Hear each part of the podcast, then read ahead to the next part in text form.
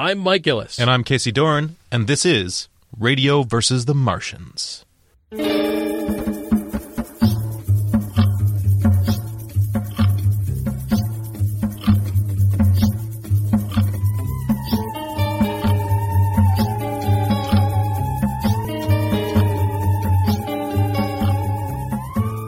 this month's single serving selection American Movie.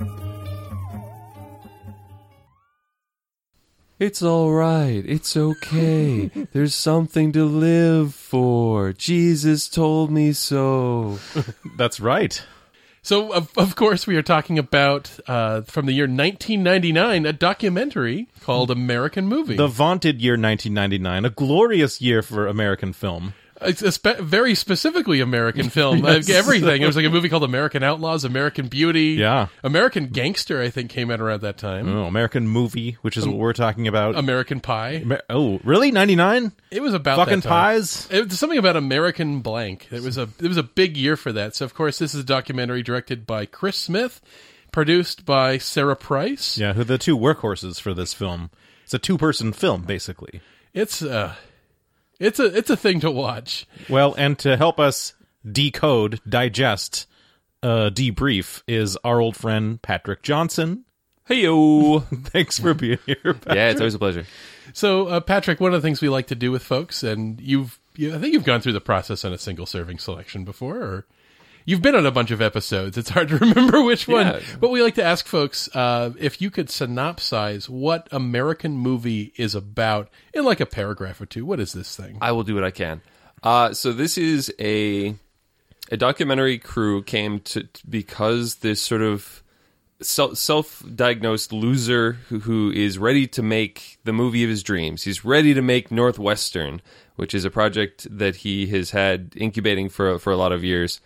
Uh, and then he very quickly, very early into the process, realizes he can't make Northwestern. He's crazy. He's terribly in debt, and he didn't even finish his last project. And so the making of, I think it's called the American movie, The Making of Northwestern, is actually about the making of his earlier film, Coven. Coven. Coven. That's C O V E N, Coven. Yeah. Uh, and you, you, get to see this really earnest, uh, uh dedicated crazy person uh, try and try and make a film in Wisconsin, I, yeah. I, I think, yeah. and see all of the. They're not good at it. it, it it's there's definitely you, you, get to see all the travails and, and sort of incompetence and and um, as they try to put out a movie and and and you get an appreciation for for every movie out there in the world, even the really bad ones, just how much blood, sweat, and tears really goes into it. And because you get this behind the scenes look at these people who are maybe don't have the, the necessary training or education or skills, but they're really they're going to make this this thing and um, and and see how it all comes together. It's a really I think it's a fascinating look at how that happens. So, Casey, um, you were the person who actually recommended we do American movie on Radio versus the Martian. Yes. So, I've really got to ask, uh, what makes American movie worth talking about? Uh, I think there's. I think Patrick already said it. The story is about a very earnest guy who loves movies and who, despite his sort of foibles, him being probably an alcoholic and a guy who can't keep his relationships together and uh, despite that, has the dream of making the great American movie. And even when things are falling apart, he still can somehow steel himself and get back out there in the freezing cold and rally together a half a dozen people to do it. And there's a David and Goliath sort of story here, I think, that makes it uh, that makes it like kind of a treat from just a perspective of a narrative for him to actually succeed. And then there is Mark Borchardt, the filmmaker, and his cast of people around him that are really what sells this movie. And we'll talk a little bit more about them, but it's just the insane, colorful cast of real people who are around this guy's life that make it feel like a screenwriter could never write these people. Yeah, especially his his friend uh, Mike Shank. Yeah. Mike Shank seems and this is the thing I'm going to give credit to to Chris Smith the, the director for is that it would have been so incredibly easy to just laugh at people in this rather than just kind of point the camera and let this play out. Mike Shank is a musician who's had drug and alcohol problems in the past. Um, they have clearly taken some kind of permanent toll on him. Yeah, I I spent the entire movie trying to figure it out. Like because I don't know what he was like before the drugs and alcohol, but Yeah. I don't I don't know what drugs would do that to you. Is this like a. Barney Gumble thing? Was there like a, a BCAD, you know, kind of line, something to separate it? It, it feels like there's an origin story, you know, sort of Mike begins. Well, he does. He does sort of give his transformation story, right? Like I think per, perhaps the best part of Mike Shank in the movie, besides him doing his acoustic guitar soundtrack, especially the So acoustic good. guitar "Mr. Bojangles," Yeah. which is really good, is his story about how he nearly died. The reason why he quit drugs because he nearly died from a blotter of acid that was spiked, and he went to the uh, went to the ER and nearly died, and wanted to drop the acid again. Uh, at, at in the hospital. yeah. Uh, s- uh, you know, and then he comes out of that and he's sort of this guy who speaks very slowly. And when he's given directions, you know, Mark Borchardt, the filmmaker guy, has to like ask him again what's going on because he clearly is just not receiving the information. Yeah, there's he doesn't seem to take anything personally. There's something very type B about Mike. Um, he d- maybe it's because he's not receiving all the information that you know. Mark is a very type A guy. Yeah. That he never does anything halfway, and he frequently does half more than he needs to. that the person is already there. You don't need to keep trying to sell it, and he just doesn't know when to quit a lot of the time. And there's there's a reason why when you see like a production meeting, you see a second production meeting up to like fourth of, and there's fewer people there every time. And it just seems like Mike is a very, or Mark, the, the filmmaker, is a very exhausting guy. And maybe the fact that maybe Mike's not picking up all of it may gives him a longer fuse with this sort of thing. Um, at one point, what was it? Uh, he has Mike uh, smashing up this car for a scene and asks him later, Mike, he's like, Oh, was that really cathartic? And he's like, Yeah, man, that was really cathartic. And he's like, You know what cathartic is? No. he just has no idea. And there's something kind of lovable about him. Like, you can't feel. You can't feel anything negative towards him because he just seems like an utterly harmless person.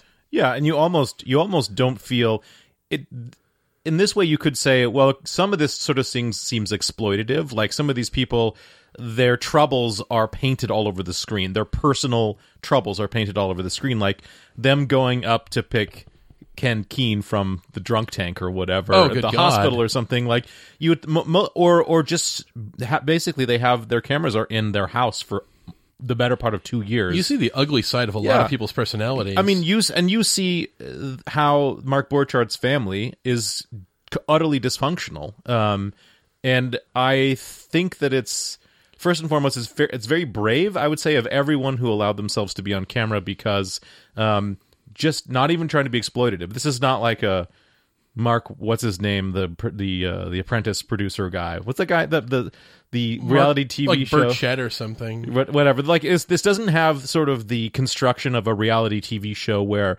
it's sort of cynically and consciously edited to have to you know to ramp up the conflict and to find those little moments where you can spike you know like oh that's hilarious or oh like he's you know it doesn't have that. People are being themselves in every way that matters. It doesn't feel like the movie is intentionally prodding reactions out of people to try to to heighten the drama, and that's actually one of the things I kind of respect about it. But at the same time, there's so much kind of ugly personal vulnerability that comes out of people that when it does happen, it makes me wonder if Mark Borchardt saw this before they released the documentary and that he was willing to allow it to be released because he doesn't come across really well a lot of the time. yeah Well, I mean, you give your permission to be filmed. You don't usually give your subject editorial discretion after Yeah. after the fact. Yeah. I did. I liked the light touch that the documentary filmmakers made. There were a few moments where you saw them asking, actually asking a question, but mostly let the subject speak for themselves. Yeah.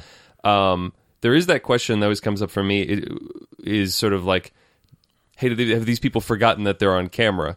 And the answer is yes. They- Yeah, if of you course. if you ha- have a camera around you t- all the time for that period of time, uh, you your reactions revert to normal because you can't be on guard.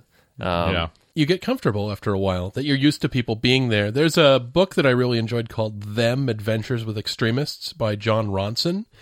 And Oh, he, yeah. he interviews like Klan leaders and racists and weirdos, but also conspiracy people. Like Alex Jones has a chapter. It's easy to find that chapter because there's a lot of dialogue in all caps. Um, and the same thing happens in every one of these chapters, which is that people get too comfortable, that they have this image they're trying to put out about themselves to dissuade people from stereotypes. See, I'm not that all bad. I'm, I'm all this. But the people around them, their entourage, always gets too comfortable. You forget that there's a journalist in the room. You forget there's a camera there. And they always say something dumb. And that's the most telling, interesting stuff because those are the moments where people show you who they really are. And you see a lot of that in this movie. Um, this was my first time seeing American movie. Oh wow. I'm I'd heard a lot about it. I mean, it's a movie that has sort of a long shadow that it casts and stuff that I knew. I knew, you know, people tend to emphasize the the funny bits, the strange bits, um, especially the pronunciation of it's. By the way, Mark, it's coven. Yep. It's that's coven is not a word even. Unless you want to add an umlaut. An umlaut. Is that the thing with the two dots? and- Yeah. Oh yeah, yeah. Um, I was not prepared for how completely and just shockingly sad it was at some point Yeah. Mm, yeah. That I think that more than anything, this feels like a movie about a guy trying to battle existential dread Absolutely. with sheer will. That frequently a lot of the people that he's around uh, don't give a shit about the artistic nature of his project. They really don't. They're, they're there because they're family or they're friends. They're doing him a favor. And it's like like Uncle Bill. Yeah. Who- so we, oh, we do need to talk about Uncle Bill. Uncle Bill is He's like an octogenarian. He's uh, his He's- father's brother, I think. He's his father's brother. Yeah. He has like three hundred and fifty thousand dollars in the bank, yet he lives in this like dilapidated single wide. He's he's like a borderline hoarder. Lives lives alone. You know. It really feels like there's some form of dementia that's starting to set in. I think his brother says at one point that he at some point Bill had been an incredibly sharp guy who always gave really good advice. And the thing that's interesting is that he's giving money to his nephew because it's his nephew, not because he's convinced that this is going to become a big thing. Well, well, But Not he's not happy about it. Yeah, No. he's not happy about it. It's it, it there's a real sense of coercion in it because he always makes the sales pitch to to Bill that Bill couldn't give a shit about like this is going to be big, your name's going to be in the credits, you're going to be this and so, like when he gives Bill the first line of the movie, I think in Mark's thinking that's a gift for giving him the money it's a gift, you know, like, hey, you're going to be in the movie. This is a cool thing to be in this movie. And Bill clearly doesn't give a shit. He really doesn't want to be there. It clearly doesn't make him happy. But I think that there's a certain mindset that Mark has, and he plays it out on other people, which is he universalizes the things that would work on him to other people. Like, Right. this is going to be big. You're going to get out of here. There's going to be money. You know, what kind? You want red or white wine? Uh, he throws that up because that's the stuff that he knows would convince him. But you know, I think Bill just wants to watch his stories and have a beer once and then. Yeah, Yeah. so I mean, B- Bill is a he. He is a shell of a man. He, Bill he had some great love who who is gone, and he keeps saying that he doesn't believe in anything. He doesn't care about anything, and uh, Bill and his dad are, or Mark and his dad are trying to you know, tell Bill you have to be upbeat, and he's like, "Yeah, what good does that ever do?" I interpreted the first line, you know, the, uh, "It's all right, it's okay. There's something to live for," as in part that it's that's the line that he's trying to Mark is trying to feed Bill throughout the movie. Yeah. he's trying to hammer hammer. You know, you have to be upbeat. You have to believe in things. You have to be living for something. It, you know, this has to have a meaning yeah. and that that that just then took took root in the film. He he gave him that line because that's what he wants him to believe in part. He even tells him when he's he's trying to direct him in a painfully drawn out process of trying to direct him in dialogue. It's you know doing ADR with him. Take thirty two. Take Yeah. thirty two. It's like saying it 32 times or more. Say it times. like you believe it, and he Yeah. just outright says, "I don't believe it." Yeah. Yeah. It's like it's just you start feeling sorry for this this poor old man. I mean, this is the thing with Mark is that again, I think there's this fear. I think that I think that he loves movies, but I think a lot of his motivation doesn't necessarily come from him wanting to create a great piece of art. I think he clearly has watched and paid attention to a lot of things about how to make a movie, but when you hear him talk about his life and the people around him and wanting something else because this is a guy who does odd jobs. He like delivers the newspaper in the morning and during the day he like vacuums out like a mausoleum at like a cemetery. Yeah. um he throws out as a pejorative in anger at one point like you know those 40 hour a week working motherfuckers Yeah. he clearly doesn't want that life and he seems sort of sees that as like him battling against being a failure Oh yeah. Right. like he's terrified of that and it's he's talking about the people around him the people that he's bringing into this project it's like there's it's a there's a way that he seems to resent them but he also desperately needs them because you can't make a movie alone so he's always prodding prodding them and kind of bullying them Well, I, I mean, if you take, I think, I think Bill is the best sort of example because he's ultimately the one that Mark needs the most because he he he says early on, "That's funny. I just borrowed gas money from my dad, you know, and he won't loan me any more money." That sort of thing. Uh, with the Uncle Bill, yes, it does. It is coercive. It is. It is also sort of from his perspective is this old fool's going to die and. You know his money's going to go to somebody else, and it's not going to make you know none of it's going to go to my movie. So I got to pry it out of his hands. There also is in a real way, there is a tenderness that Mark has with his Uncle Bill that I think is in addition to sort of his, well, the reason why he's here is because he wants to pry money out of his hands. It almost seems like Mark is the only one that ever goes to visit Uncle Bill.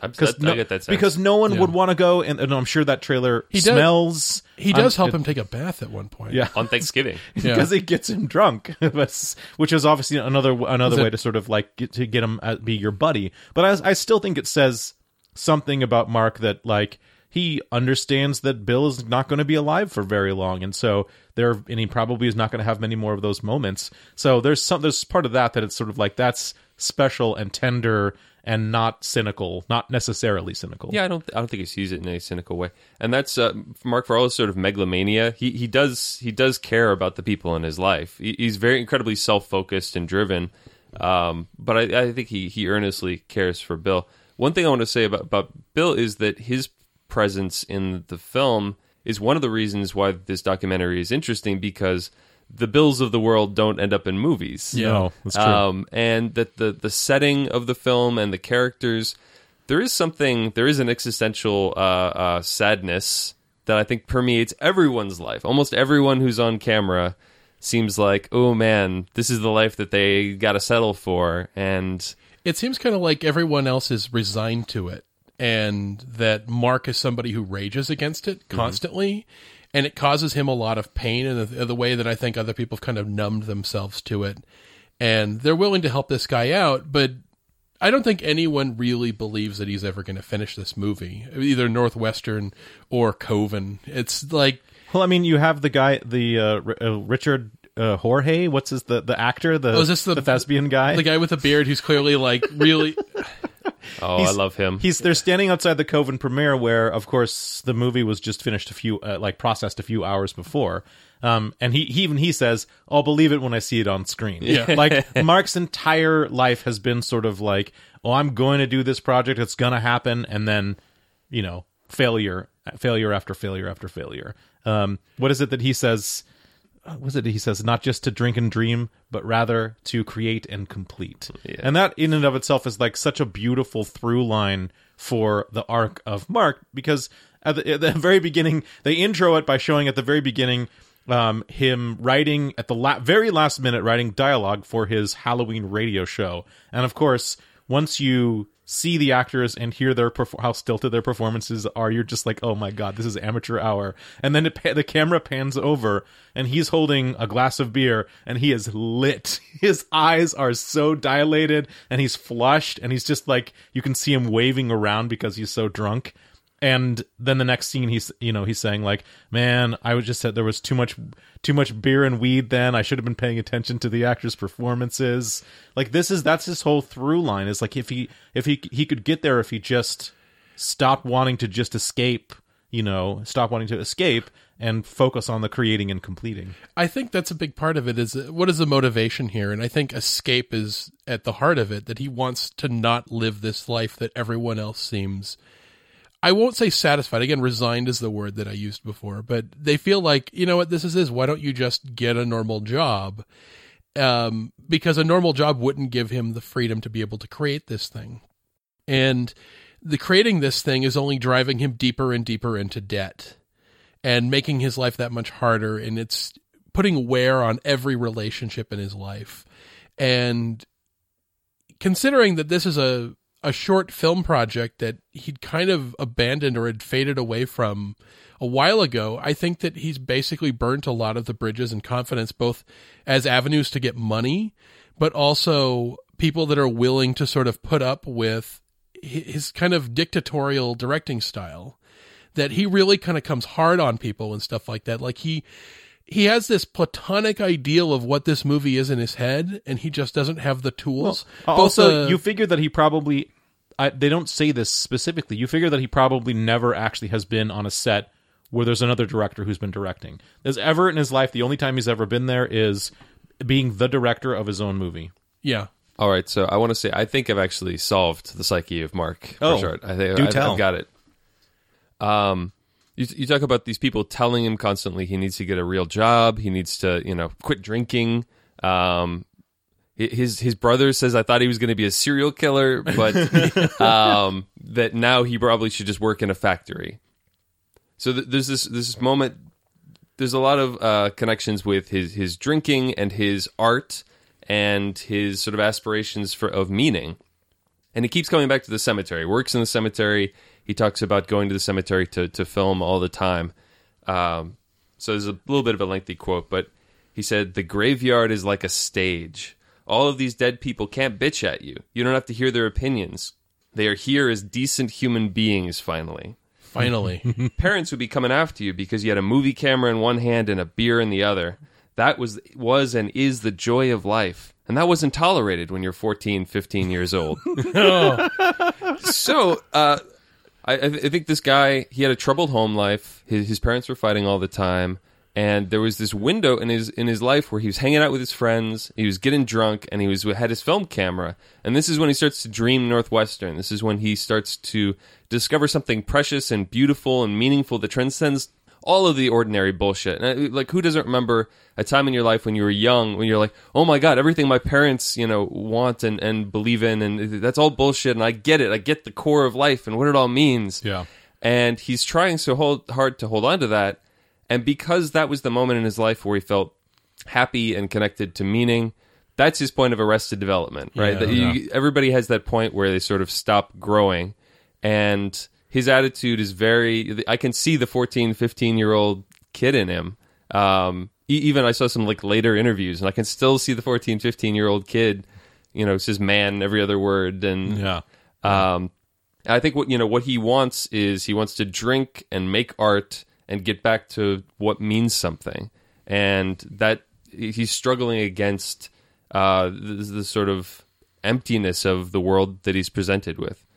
Yeah, I th- I think it terrifies him. I think there's a lot about the world that Terrifies terri- me. Yeah, I I get that. That's a part of his his psychology that really speaks to me. That that sort of fear. I mean, we're trying to create a creative project, and it frequently feels like you're just yelling into a void. And I, yeah. Speaking of which, um, I, I did spend a lot of time in this movie worrying about Mike and trying to figure this out. And I was like, is he a secret genius? Is he gonna? s- It felt like if this was a scripted movie, this whole thing would be moving towards something at the beginning of the third act where Mike would have this gem of wisdom that would turn everything on its head. He's a little bit of a Carl Pilkington genius, I think. Yeah, yeah. I I think what it what kind of blew my mind the moment with him was that everyone is doing ADR screams, and Mike's scream Yep. he, he's like a he's like a scream master. Um, There's a a lot of scream repre- savant. There's a lot of repression clearly in him that you hear getting out when he does this sort of completely falsetto, just blood curdling scream. it's this it's this passion and feeling and emotion and energy that you never get out of him and i was like holy shit i wonder if he still takes scream work because that's amazing Yep. um it, it and that was the th- other thing too with this this movie casey you did mention that the movie coven uh is actually on on youtube Yeah. Yeah. I did watch it and I kind of didn't know what to expect. I mean, they show a couple short images of the movie as sort of a quick montage. So I didn't really know what to expect because, um, like I sort of mentioned, that, that clearly Mark is a perfectionist who doesn't have the tools or the talent really to create perfection. Um, tools and talent, not only just equi- film equipment, but also the people around him, the talent that he has on hand. Yeah. Um, And what I kind of found fascinating about actually watching the movie was that it's a real mixed bag. Yes. Uh, the writing is not great at all. It's really bad. The acting is terrible. Yes. Um, but occasionally, and this is the thread that shocked me the most, there's a couple still images of like outdoor shots of nature and trees and stuff, and even just the opening credit sequence. Like, oh, that was actually really good. Yeah. Um, there's some great. There's actually some pretty decent shot composition. Totally. There's places that have too many cuts to too many sub shots and stuff like Yeah. that. There's other ones that just go forever and don't change the camera at all. Um, but the main thing, and I didn't even notice this while he was making the movie, that he never uses lighting. It's just the ambient lighting in the room that he's using. So frequently there will be there will be shots that require you to be able to see a person's face, and it's just eaten up by shadow. Yeah. And since he's doing this in black and white, not for I believe an artistic reason, I think he's doing it the same reason Kevin Smith did it for Clerks. it's cheap. It's cheap, and this is before digital uh, video really became a standard for for uh, low budget filmmakers. Because with digital video, you can just film whatever, and you don't really worry about you know having to pay for all that. You don't pay extra, except for like you know storing it on like a server or something. But You don't pay the developers. You don't pay color timers or something, right? You, That you don't pay any of that. when you're when you're on film, every time the camera is on, you're burning money. And even though he's only doing it in 16 millimeter and he's doing it in black and white, every time the camera does anything, he's losing money, and that's something he has to develop. That's something he has to buy more of. That's something that he has a limited supply of. That all makes reasonable sense, but I think it's just because the films that you asked for him for his inspiration. He says Dawn of the Dead, Texas Chainsaw Massacre. Yeah. he he loves his his inspiration is this classic horror that was shot in black and white, and a lot of the shot uh, I actually end up watching on YouTube. They have uh, Mike, Mi- Mark and Mike doing a voiceover or like sort of a watching Dawn of the Dead. Oh, It's on- commentary. commentary on it. Uh, and it opens up and it's just these long shots of la- black and white landscape. And Mike's like, oh, this looks like Coven. And then, then clearly that's what he's going. There's weird things because I think there's sort of a moments where you go, "Oh, okay, that's actually a really good shot." Yeah. especially a lot of stuff with like trees and, and roads and things like that. I think the quick cuts with the opening credits and the scarecrows was really good. Mm-hmm. Mm-hmm. And then there are these scene transitions, which are some of the worst fucking things I've ever seen. Yes. Where you're just suddenly in a different place and you're like, Who are these people and why are we here and how did we get here? yeah, what is, is there a time difference? oh, I guess that was a hallucination. I don't really know what's going on. And there's just these moments that just kind of break. And it's, it's weird. I didn't expect it, the parts that are good to be as good as they are.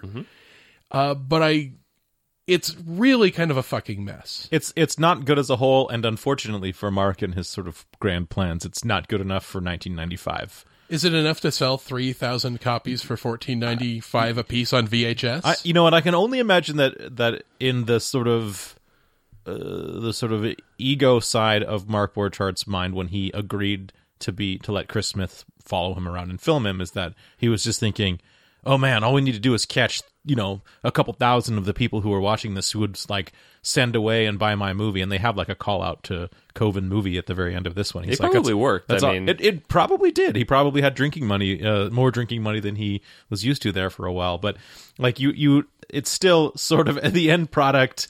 The end product is impressive because if you've seen the movie and you know how much hardship there was, but it just couldn't stand on its own. It just It not- needs the context of American movie to be anything. Yeah. Because if if it wasn't something that I'd seen him make parts of, and I know the backstory of him creating this thing, then I couldn't make it through five minutes of this thing. It's ironic because he has that they towards the in the third act they're editing the movie together and they're doing they're doing like all nighters and somebody accidentally clips you know frames wrong and he's pissed off and he's like he's holding his his finger up like with a you know with a couple millimeters between he's like people don't come to people don't come to watch this they come to watch this. And he makes an expansive gesture like uh, like if we don't have this then we don't have anything. And that's sort of a me- metaphor for american movie is people really don't come to watch coven they're coming to watch sort of the greater drama of Mark Borchardt, of which Coven would be not that interesting if you didn't know those characters behind it. I think the the only way you could sell this to an audience, a theater full of people, is Double feature? Well, double feature is exactly what I was getting at, which is that if you watch American movie, then you do want to send like you know I can sit here for another half an hour Yeah. and and watch this because this is suddenly relevant to what I saw before that I know the backstory of this, but nobody wants to just watch Coven. Um, well, some people do. Well, I mean, but e- knowing the context, I found it very interesting. If we could talk about the, the plot of Coven a little bit, which I don't, can't say I totally understand, but Yeah. um, there is this. There's a guy who is a writer, right? Which is, you know, Mark. Mark is clearly a struggling writer. It's about a struggling writer, And of course, you're going to cast yourself as a troubled artist, right? um, who has problems with alcohol. That's you know again familiar, and people are trying to get him to stop. Uh, this movie takes place, or they started shooting it about two years before American Movie, and uh, Mike actually stops drinking about two years before American Movie, which is an interesting sort of lineup there, Right. And Mike is the name of Mark's character Yes. in Coven. Yeah. And so Mark as Mike is sitting in a 12 step meeting with the real Mike who's Right. talking about being on LSD, which he really does. Um but then so this this coven of of of he's got to be doing it. Don't say it. It makes it sound like oven. Uh this this group of people who the 12 step group uh in American movie describes them as just like oh they're not that helpful. But in in in Coven they are obsessed with trying to help him, but then they're also doing weird occultist stuff. Uh, he's being there. People mocking him for his for for being a writer and for trying to do something. At the end, is it his parents that he kills? Who, who's he kill at the end of it? And one of them is the guy who brought him into Yeah. the his group. friend, They're both, his, referral, his yes. friend. Got it. yeah, and those are both people that are part of the group. And they, I actually got to see this stunt finally in the movie, but I, it's very clear that this actor was not told what he was going to do. That he had done some version of it years before. And he openly says in the documentary, it's like, if there was one shot I wish I'd got right, it was this. And it's a bit where there's a fight scene and Film, Mark, filmed in Mark's parents' kitchen. and he slams his head through a real cupboard door, which has been scored to make it sort of breakaway. And if there's one thing I've learned from watching professional wrestling over the years, which is that if you're going to uh, do something that is supposed to break upon contact with a human being, that you need to gimmick it so that it's no longer usable as what it's pretending to be. So if you're going to throw a wrestler through a table, you have to do something so that you can't set anything on that table. Otherwise, it is crazy to throw a human back at it. now, this is a cupboard door that had like an X carved in the back, and he's pushing a human forehead at it. And you see it hit very hard Over and, and, over. over. and over again, and it just is some of the most cringeworthy things that I've seen in a documentary. It's like a tie between this and the lady killing the rabbit with a lead pipe and Roger and me. Oh yeah, where you're just like, oh god, oh god. I mean, you. It's like we live in a world of CGI and special effects and stunts, and when you see something really happen, there's something about it that makes it undeniable that this is really a guy who his head is being slammed into a cupboard door, a real cupboard door, and wow. Um, you really, I'm, I'm just going to say, if you're making a movie, you really have to think more carefully about your actor's safety yeah. because it is, it is hard to watch. Well, I mean, uh, Mark Borchardt is a guerrilla filmmaker. Like, uh, I doubt he had, I doubt he got permits to film anywhere. Ev- Even if the city of Milwaukee has a permitting system for filming, which they probably do, they want money. I doubt he paid for any permits. He's clearly, you know, what what is it they call the, what is it they call it when you go to the film stock place and you buy not the full reels, but you buy like they call it something ends or something. You, if you're if you're on filming on the cheap, you go and you buy not full reels because you can't afford a full reel. He's clearly sort of grabbing shots where he can, lighting with natural light if he can, just trying to move stuff along, not paying for it, trying to steal if he can, steal power if he can. You know, um, he's a total guerrilla filmmaker, and unfortunately, he's not, that means he's not careful enough of a filmmaker to make stunts not be dangerous. Yeah. Um, I there's there's a the commitment to that.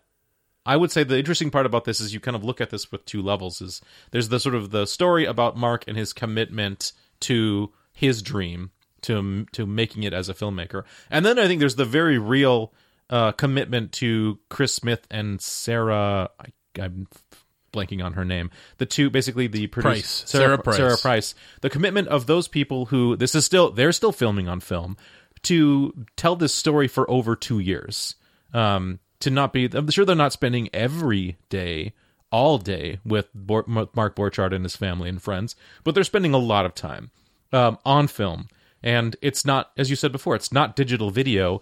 They uh, only have a limited amount of film, and when that when that film is gone, they have to, you know, wrap it back up, send it somewhere, and get buy more film and come back. Like it is incredibly difficult dangerous and pain in the ass process to sort of bust your ass for like two years and hope that something's going to be pulled out of this. And that in and of itself is an amazing feat. Just Yeah. thinking, it's hard for us to think about it now, this day and age, because it's really easy to film a documentary, obviously. Well, you think of like any reality show that's being made that you have a show that has an hour every week of of programming, whether it's like The Real World or The Apprentice or you know Survivor.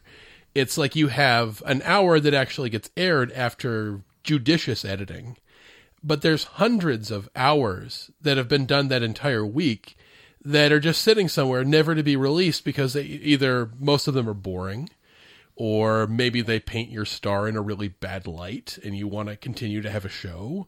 But either way, you basically have so much footage that you can afford to film that much and throw it all away because you are making it on video. Because it costs you nothing to keep the camera on and hope something happens rather than keep the camera on worrying about whether you're going to still have film when you get to the interesting thing. yeah. I, I kept wondering how different this process would have been if he was trying to make this movie ten years later. Um, Yeah. That if he'd had access to to you know digital, if he'd had access to there's some you know digital editing alone just would make such a huge difference in the type of film you're able to produce. Right. So I, I have an interesting uh, sort of insight into the filmmaking process because I was in a tiny little film. I was in an Idaho produced vampire movie. What? Oh. I didn't know this, Patrick. Yeah, uh, it was called The Sanguinarian. I've actually never seen it. By all reports, it's terrible. But um, it, it was it was done by a group of people who just liked making movies. But we started with the script that we used, right? We didn't we didn't start with. I looked at the production movies of meetings of Northwestern. He's getting all these people ready to make this movie that's not at all ready to be made, uh, Yeah. as opposed to you know the process that I was in was amateur but so professional compared to, to the process that that I watched an American movie. But it's it's fun to watch these sort of scrappy people try and try and figure it out.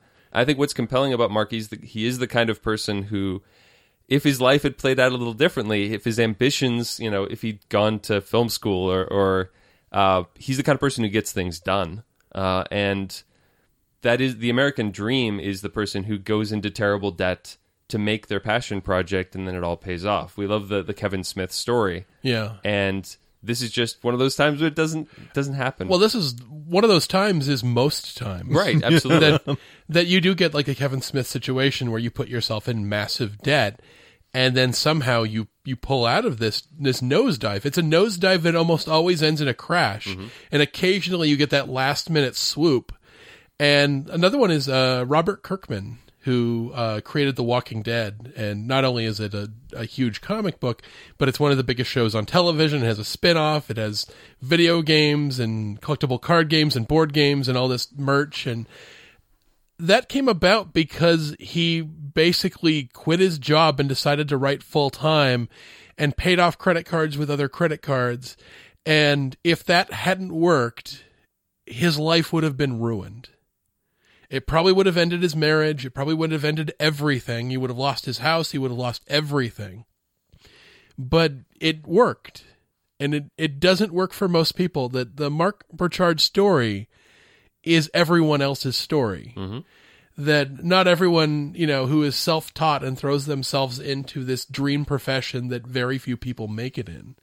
I mean, we're here making a podcast and we're, we live in a world that is full of, you know, Kevin Smiths and all of these people that are, that are, you know, comedians and other folks that, that have these huge audiences or even the rare people who create something amazing. And we're swinging, swimming against, uh, really, really against sharp rocks. The odds of us making it. So we just try to, the, thankfully, we don't have the costs that are associated with filmmaking, especially pre digital. So, I mean, the odds of us being a huge deal is pretty slim. So, we kind of get to that point where you kind of have to love it. Yeah, of course. And uh, Mark does love it. I mean, Mark l- loves it. You could he's just surrounds himself with it, and that's his his lifelong obs- obsession. I mean, uh, so Coven is sort of a failure as a movie, and that's the, that is also one of the major themes of the movie is just a fuck up, a loser. You know, But is it like a Rocky victory? I mean, Rocky lost the fight at the end of that movie, but he finished it. There's there's there's a charm that breaks through for Mark Borchardt and and um, whether or not it's just sort of like well is it he's is he just a huckster and is able to talk his way uh, to convince people or out of situations like I'm just thinking you know Well, he was like a when he- I think he was a huckster. He'd keep more of the money, sure but he's pouring all of it into this project. I mean, he is not in a good place financially. I, I just have written down sort of these moments that get captured here, and these are obviously small, select moments among the tapestry of his life over this time. So when he's at the first Northwestern production meeting and he describes a junkyard full of rusted memories, or he says in Coven he's filmed with every f stop known to man, or he's at the, when he's writing I'm trying to give them destinies, like this sort of thing where his is is not just that he has a way with words because he definitely uh, does have a way with words, but you imagine a counterpart to Mark Borchardt who grew up in northwestern Milwaukee, who's a hard drinker who holds down menial jobs or whatever. You imagine his counterpart just has not has nowhere near that sort of level of grandiosity in their perception of the world, and yet he does, and that's something that's special and romantic, you know. That part of but not just to drink and dream, but to create and complete. Like that part is like there is a spark in this guy. you Yeah, know? I and I I get that. I think for me, I mean, I am somebody who did briefly go to a non-accredited film school, and uh, I worked as a production assistant on a number of things. So there's something about working on a film set that is very familiar. Uh, my hand appears in a short film called "Dreams of a Cryo Tank." Um, I was a an, a an assistant to the set builder on that one, and I was basically just drilling kick pads on fake doors on a hallway for a fake uh, insane asylum. nice. And uh, the guy who was supposed to play an extra, one of the evil orderlies, who is harassing and oppressing this guy who's come out of cryostasis in a future that he can't possibly understand, um, has to be restrained by somebody. Wait, was this before or after Futurama? Uh, this would have been at about the same time as Futurama. Yeah. Um, and uh, they needed another orderly, and they said, You seem to be about the right size. So they put me into a, a, a pair of black scrubs. Because I guess when you're an evil orderly in a dark, oppressive future, you're not going to wear, like, li- you know, you're not going to wear sea green anymore. So um, we have to throw this guy against a wall, and I'm the guy who syringes him in the butt. So you see my hand go up, grab the guy's butt, and stab him right between the forefinger and the thumb. And I've got like a fake syringe that doesn't have a needle full of what appears to be black liquid in it. Nice. And uh, of all the things that I worked on, was it your proudest moment? uh, it was pretty cool. Um, I I think the first take I did kind of an action slide on my knees, and they were like, oh, a little less, a little less action hero with that. and I just, I just walk up, get down to my knees. Um, but yeah, I I know what that's like. There's a certain excitement that you're working on a movie. Like there's a project I've never seen the script. I know almost nothing about it.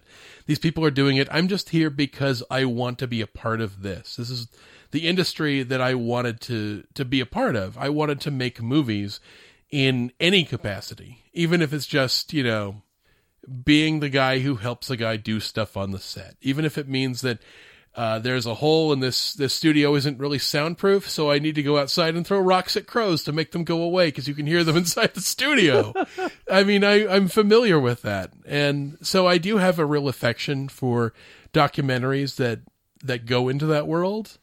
Um, but even compared to the low budget things like you were mentioning before, Patrick, this is serious amateur hour. This is sometimes painful to watch, and. Uh, how little anybody knows what they're doing and how they're only there like his mom holding the camera in that one shot where she clearly doesn't understand his direction to make sure that he's framed correctly and she'll like take her hand off the the trigger i guess you could say of the camera so it stops playing and it's it's both frustrating both on his behalf and against him at the same time. And it's a weird emotional tug of war to be in where I both feel for his mom, but I also get frustrated with his mom because it seems like simple directions.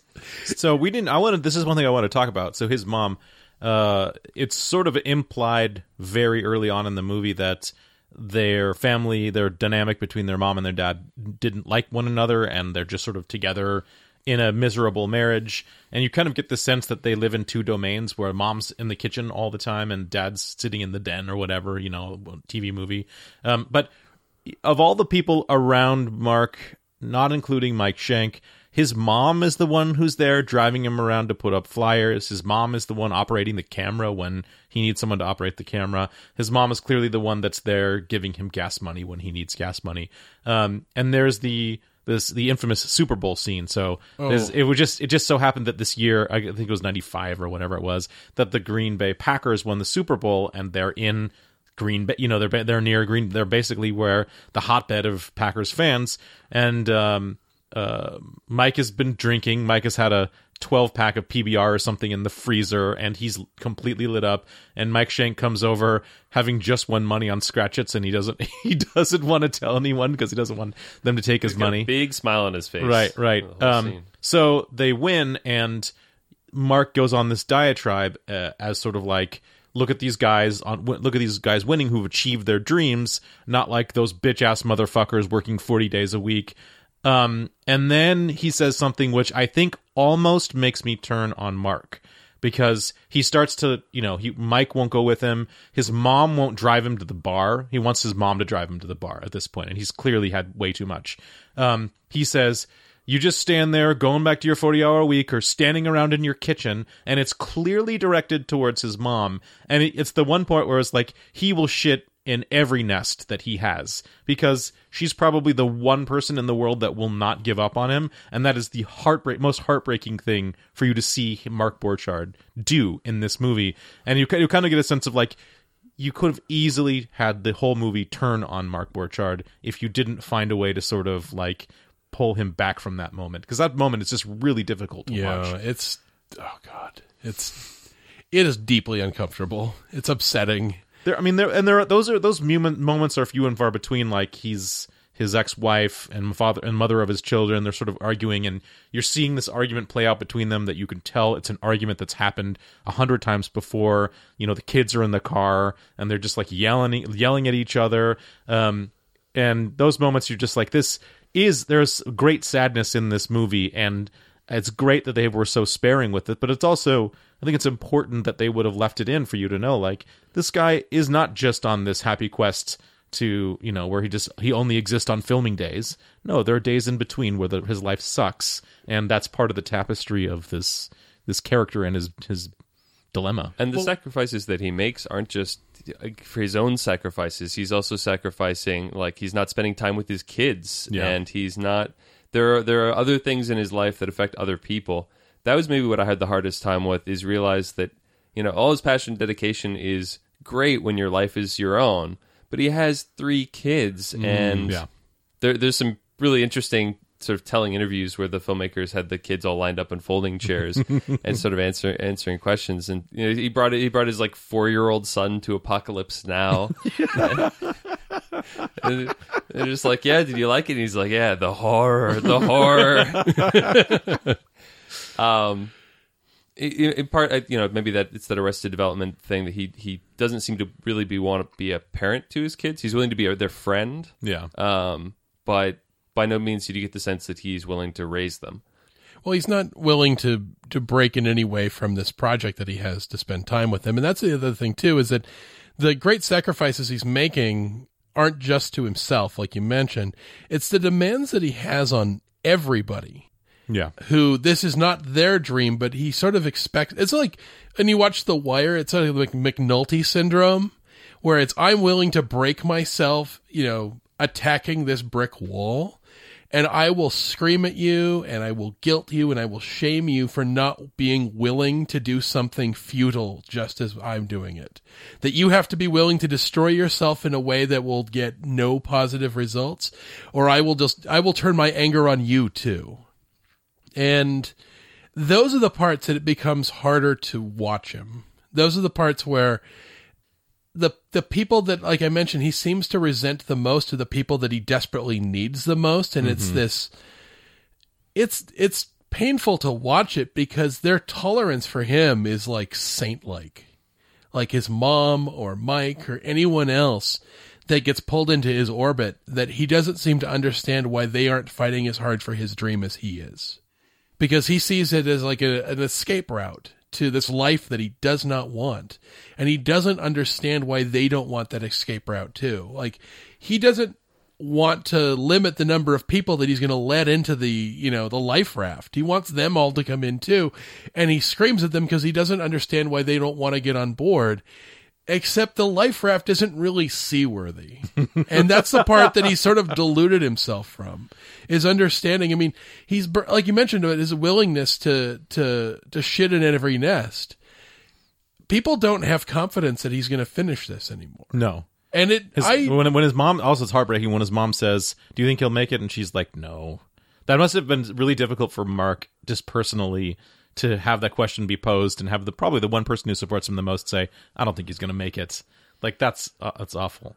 But uh so we're kind of we're we're b- b- barreling down on our time here, but there was one question that I've had I think since I first watched this film um I think I read an interview the, along like early 2000s that Mark talked about being cast being cast quote unquote in this film by Chris Smith and uh suggesting that the film is in some way a construction of the filmmakers and less about reality. And uh, you know, of course, all documentaries are have subjects of some kind of storytelling in the way that it's assembled, you know. Um but I can you I, am asking you throwing it out to you two. Can you imagine that this uh, there is a lot of direction from the filmmakers and editors?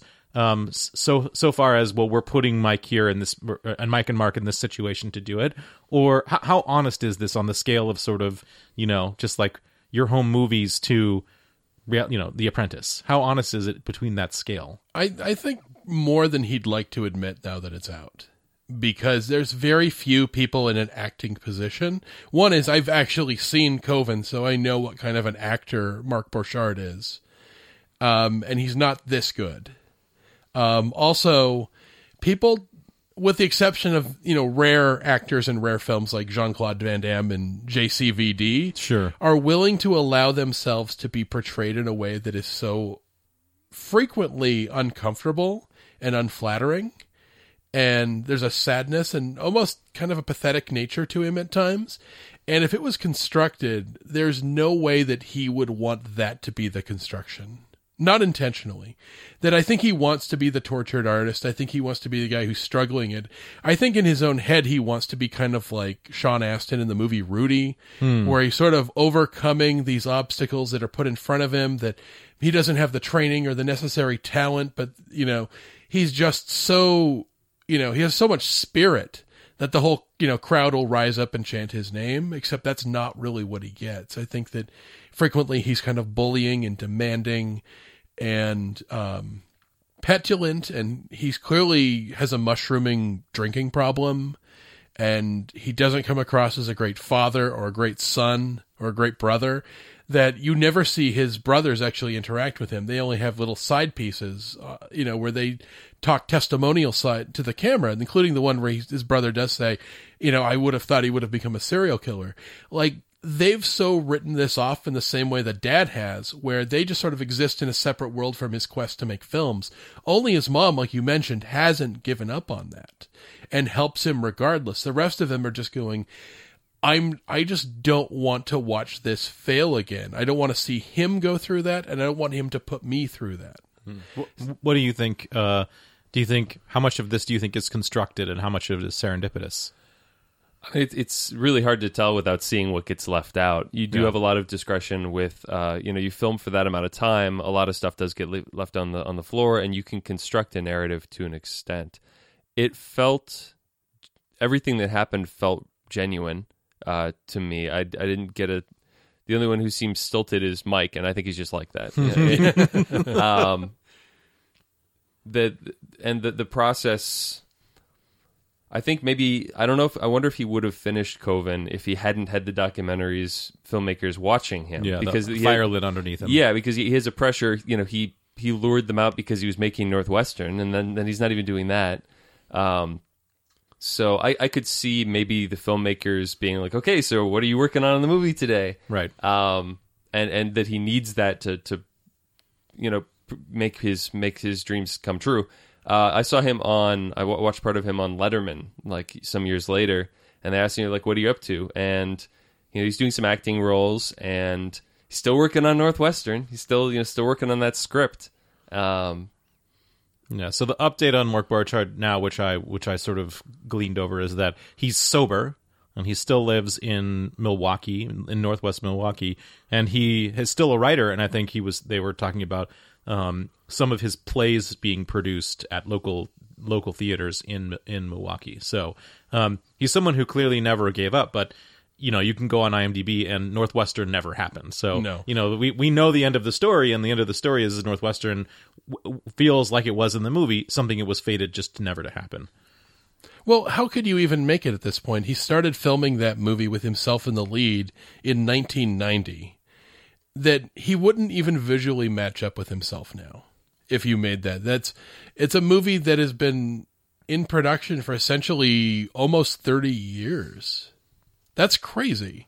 There's no way you can construct that without having to make it all over again from scratch. I think it would break his heart to cast someone else as him. I don't even know who you could cast as him. So that that that reminds me. There's uh, although we can't compare these two filmmakers in any way, they're not apples to apples. Um, I feel the same way about Mark Borchardt putting casting himself in his own movies as I do when Quentin Tarantino casts himself in his own movies. And every single time, I'm like, if you put someone else in here, it would be better. every time, it would be better. But I think we said that with uh, Django Unchained that that would have been a great opportunity for a random Paul Hogan cameo. Paul Hogan, Crocodile Dundee is a racist slaver, but the uh, the I guess that leads us to our, our final question: Is American movie worth your time? Patrick, Uh, I I loved it. I I had a great time with it. I think that it's both a slice of American life that you just otherwise don't get to see, and that's always fascinating for me. But also that there is something so compelling and relatable about this guy who um, has has missed chances in the past, but really wants to take a shot at making making his dreams. And there is something heroic about taking the type of risks that he's willing to take. Uh, I ended up thinking about there's the the quote from that old Apple ad uh, that you know the ones who are crazy enough to think that they can change the world are the ones that do. And the truth is that most people who are crazy enough to think they can change the world are just crazy. um, but it's still we need those people. We need those people who are driving us forward. I was he's, he's almost he's he's a Randian figure. He's a, he's a Oh. Howard Roark without any you know without the the skills to make it actually come true. And yes, he's dragging people into his world, but not unwillingly. Like it, you know, what else would they be doing if it, if they weren't here ma- helping him make a movie? When, when I was when I had my tiny little part in the vampire movie, it was what I looked forward to all week. Is was like, hey, you know, c- come Saturday, I get to you know dress up and be in that vampire movie. And without the people who have the drive to make that thing happen, whether or not it's actually worth doing, um, you know, we we need those those people. We need that spirit, and it, it makes her an incredibly compelling figure. And uh, yeah, I I, I, w- I would recommend it to just about anyone. Uh, uh, this movie is funny as fuck. Like it's difficult for you to imagine um, that if you just sort of drop yourselves in the life of these people that are living in a suburb of a place that most people don't know about. You know, most people don't understand Wisconsin at all. There is a there is a lot of unintentional hilarity that that's sort of wrapped around this guy and his story. Um, and it's it's it it does the good thing that all good art does is that it makes you feel not just one thing but lots of different things. Like you feel entertained and you feel sort of enthralled and sometimes disgusted and you know frustrated. Um, but you but you know luckily there are some talented filmmakers behind it. So it's a very satisfying ride at the end. Certainly having sort of uncle bill's sort of epitaph is being the you know oh he donated fifty thousand dollars towards the production of Northwestern, which where did that money go? I don't know, um, but like it's an incredibly funny and satisfying and sweet movie, and it holds up on rewatch. Um, I, I would say so too. I'd say definitely this is worth watching. It's worth seeking out if you haven't seen it, especially if you've ever worked on a film set. And I think the the phrase I kept coming back to in my head while watching this was it's like Stanley Kubrick without the genius. that when you watch documentaries about Stanley Kubrick, there's a one called S is for Stanley, which was uh, it's not on Netflix. It's about like his long time like personal assistant. There's also the one about the making of The Shining, where you get to see him bully Shelley Duvall to tears uh, during the the filming of like the blizzard scene where she's running away from Jack Nicholson, and he's doing it intentionally because he's trying to get a performance out of her, which is like post traumatic horror as, as she's fleeing for her life. And he does that by bullying the people around him. That working for Kubrick is kind of sounds like hell. I mean, every version of it sounds like a fucking nightmare. But everyone who works for Kubrick, after that nightmare is over, probably has the best movie on their resume. And they're like, okay, I'll put up with the abuse, I'll put up with the crazy things, I'll put up with the mind games, but I get to be in a Stanley Kubrick movie. I get to be in something like Clockwork Orange, I get to be in something like Full Metal Jacket, and it's like, holy crap. And I'll have that for the rest of my life. I get to mention, hey, I was that guy, even if you're a minor character. So I was thinking about that that experience of working for a filmmaker and how much that reminded me of how Mark Borchardt handles these situations where he's practically driving people to tears. He's pushing a guy's head through a cupboard door. I mean, it looks like a fucking nightmare. But at the end of it, you don't have that genius. You don't have that, you know, I'm putting up with this shit, but I'm working for Mark Borchardt. I mean, there's nobody that's there for the status or for like, I want to be attached to the something that's definitely going to be a masterpiece. Uh, but they're going through the same hell regardless. They don't, nobody in Coven still brags about being in Coven. they probably brag more about being in American movie. True. And I, I think that was so weird about this. And like you mentioned, how different this movie would have been if it had been 10 years later. And how much easier it would have been on Mark and for all the people around him at every stage and it's it's crazy because it seems like this had to happen in the years that it happened. It's weird because like the year that this movie came out was the same year that The Phantom Menace came out. The Phantom Menace was the first major motion picture done entirely on digital video. And you you're not going to get an experience like this movie now. You get a lot of unfinished movies that get made, but you don't get ones that just take such a toll on every single human being. And we are remarkably lucky that there were cameras that wanted to watch this because if all we had is Coven, we wouldn't care.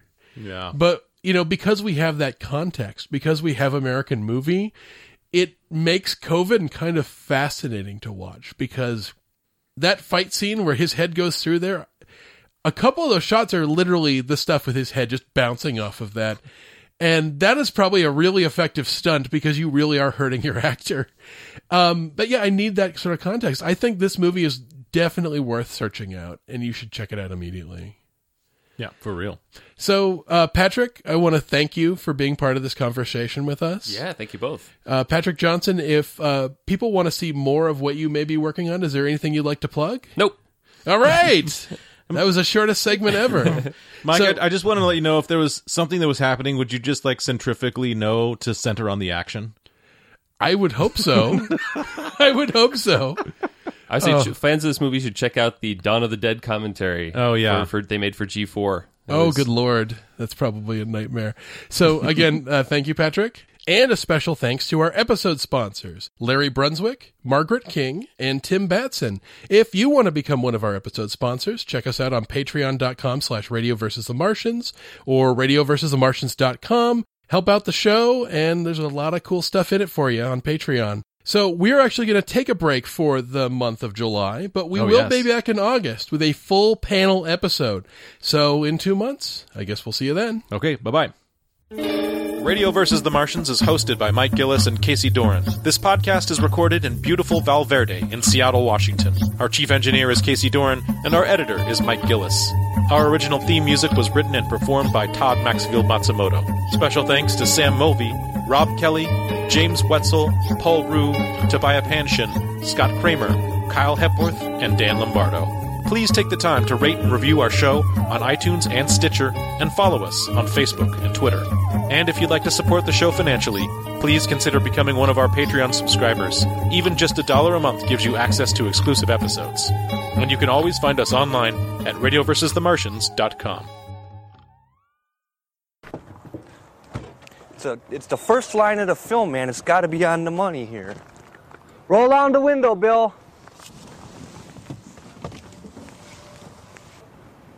It's all right. Uh, Okay, cut. All right, man. Shit. It's you got to give it some passion too, man. And you got to. It's all right. It's okay. There's something to live for. Jesus told me so. it's all right. Um, there's something to live for. Jesus told me so. Okay, great, Bill. But we gotta. We have to have fluidity in there.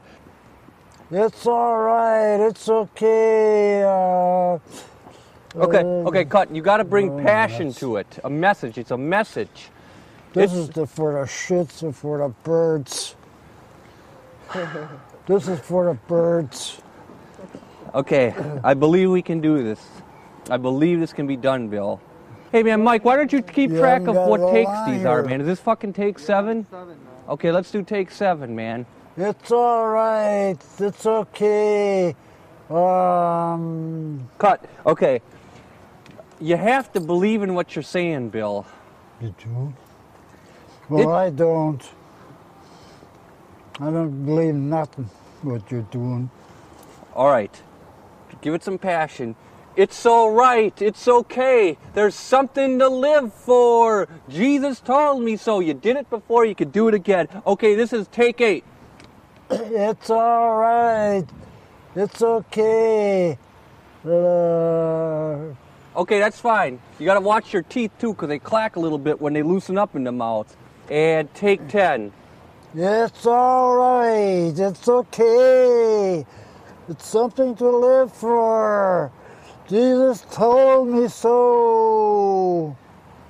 Bill, you couldn't ask for anything better. I think it was recorded too high. Give it all you got. Uh, what take is this? 16. This is take 16. Let's go. Take 30. all right. Hold up, take 30. It's all right. It's okay. This, uh, Jesus told me so. There's something to live for. Okay, cut. Take 31. So is that enough now? No, listen, Bill. I ain't gonna do this anymore. That's all for me. Goodbye. Okay, uh, I'm gonna see what we have to work with. I'm gonna. Jesus Christ, man.